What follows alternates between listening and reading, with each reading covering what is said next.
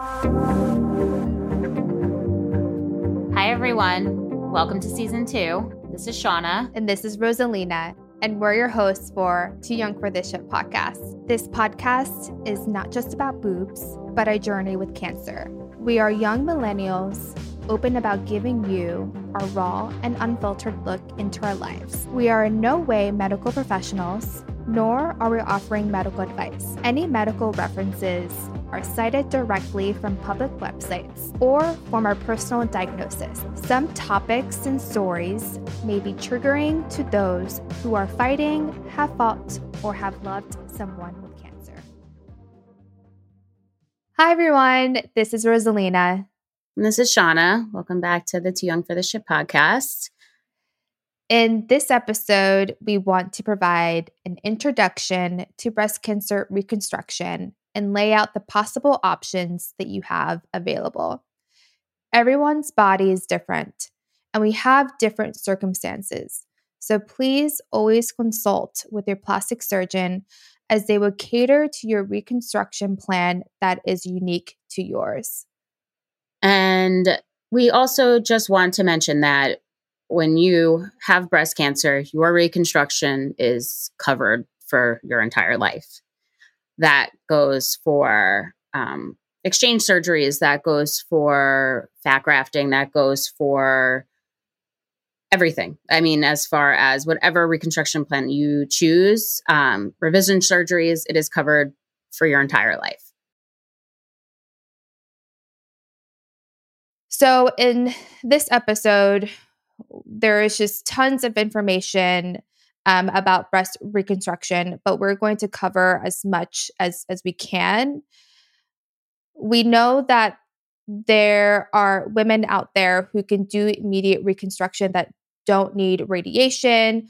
Um, but in this case, we're going to kind of talk about when women need when women have a delay in reconstruction. So, when you get your mastectomy, they place a temporary tissue expander, which could be placed over the muscle or under the muscle. And this is something that you should speak to your plastic surgeon about because if you favor one or the other, you should speak up. But essentially, over the muscle just means that the breast implant is placed underneath part of the chest muscle. And then, sorry, over the muscle means that the breast implant is placed directly under the skin on top of the chest muscle. And under the muscle means that the breast implant is placed underneath part or all the chest muscle. So, this is technically the first stage of reconstruction. And if you need to have radiation, um, the protocol, at least for now, is that we would need to delay our expander um, implant or tissue exchange for at least six months after completion of post mastectomy to reduce the expander implant failure or just anything in general just or it could just be that your skin needs to stretch um, and we need to, d- d- and then the plastic surgeon needs to delay that overall. But when you have a tissue expander, um, you need to visit the plastic surgeon every week to fill your expanders with saline, which is salt water, until you reach your desired size before you start radiation. And I think it's important to note that with tissue expanders, these can be placed at the time of your mastectomy or um, another surgery after your mastectomy. That's kind of all based on your plastic surgeon's preference. Some people do it the same surgery, some do it at later surgeries. Uh, it really is all based on your doctor's preference. We're going to talk about next the breast reconstruction versus breast augmentation. So, what is the difference between the two? Breast reconstruction uses implants or tissue from your body to create a fuller breast but reconstructed breasts may not have the same look or feel as your original breasts. It's also important to know that most women lose sensation in their breast area after a mastectomy. Um, some people get it back, some people have no sensation for life. I think it's all based on how your body heals. A breast augmentation does not remove your breast tissue, it, it just adds an implant under the muscle or over the muscle but most commonly under the muscle, to make the remaining breast fuller or firmer. Implant augmentation can be done through a number of different incisions under the breast, around the areola, or under the arm. Now we're going to talk about some types of reconstruction. There is three different options. We have the autologous, which is a flap, an implant, or the option to go flat. There's two different types of breast implants, either silicone or saline implants. They both use an outer shell made of silicone, though. The implant replaces the breast tissue that is removed during the mastectomy, restoring the shape and volume of the breast. So, breast implants vary in size, shape, and projection or profile, um, which is how much of the implant projects forward from the chest wall, filling type, and surface texture, smooth versus textured implants.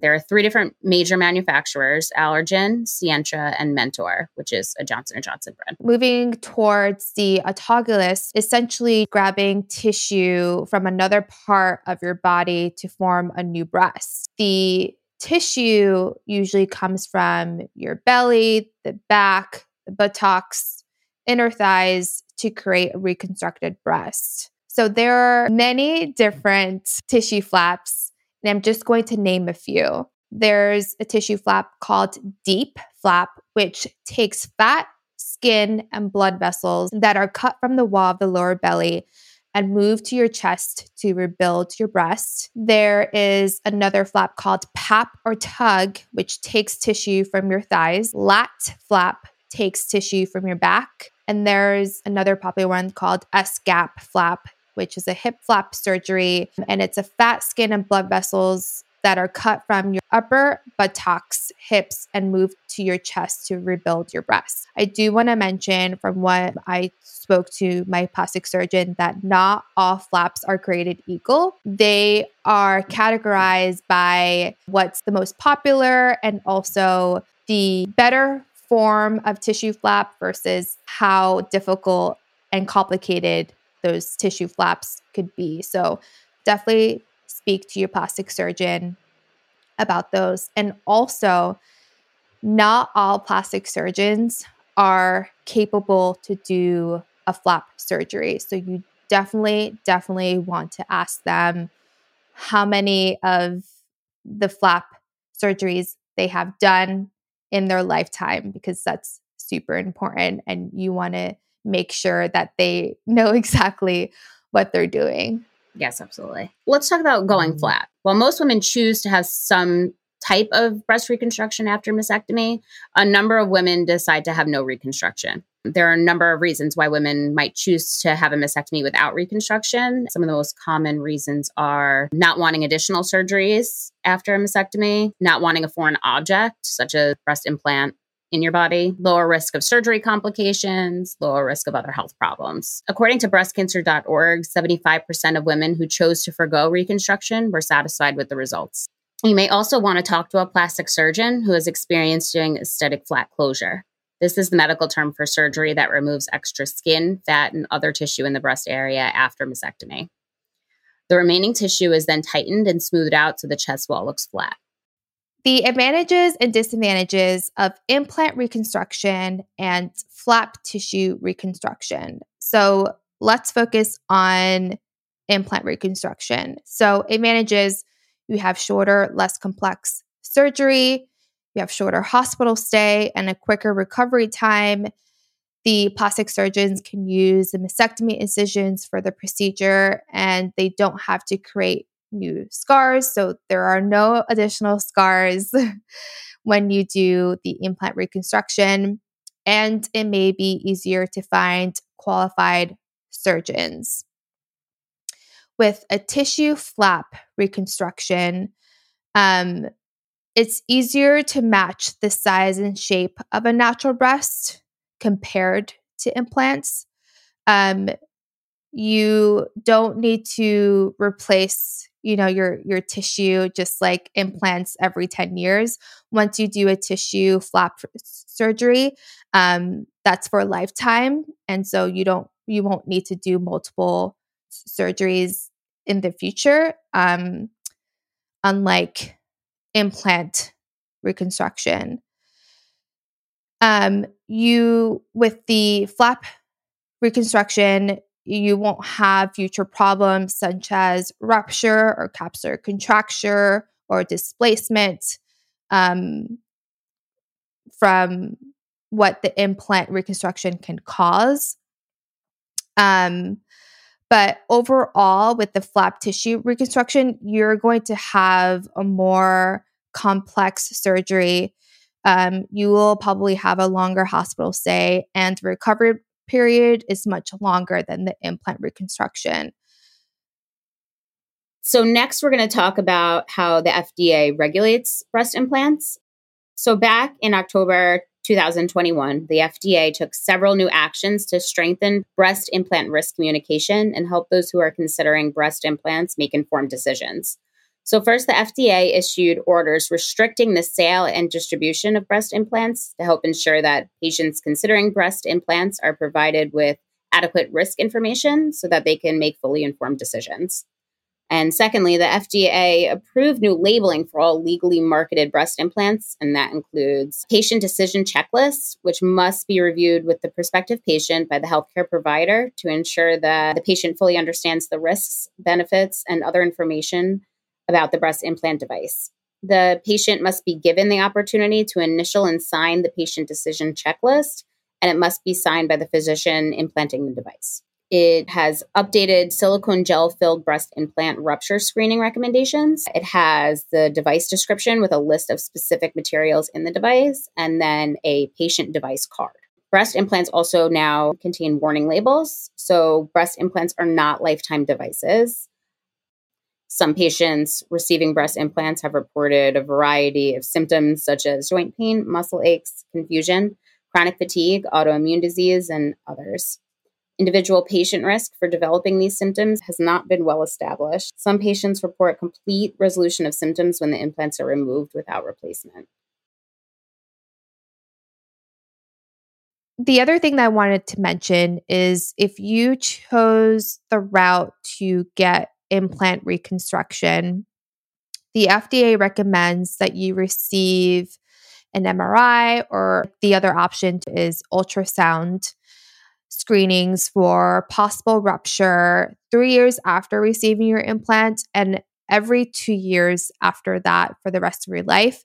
So, as Shauna mentioned, breast implants are not lifetime devices. So, the recommendation is to replace your implants um, every 10 years. So, make sure that you're on top of that. And in the show notes, we are going to include questions to ask your plastic surgeon.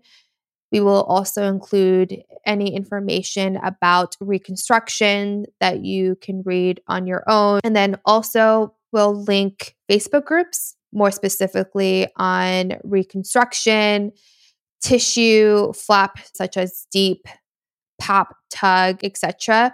Those Facebook support groups have been super helpful especially when you have any questions regarding a specific type of reconstruction. There are so many women out there that are willing to help you and to help answer your question. But we essentially just wanted to provide a short overview of the different types of reconstructions, the advantages and the disadvantages, and to get you prepared and knowledgeable when you visit your plastic surgeon and to talk about all the options that you have available. Thank you all for listening and supporting our podcast. Sharing our stories with you has been incredibly healing for both of us, and we hope it helps other women in their journeys through breast cancer. Ladies, if you enjoyed this episode, please share it with your friends and fellow breasties. Help us reach more women by subscribing and rating us on Apple Podcasts, Spotify, and now on YouTube. You can follow us on Instagram at TYFTS Podcast and email us at TYFTSpodcast at gmail.com. We love hearing from you guys, so shoot us a message. We will link any resources from the episode in our show notes.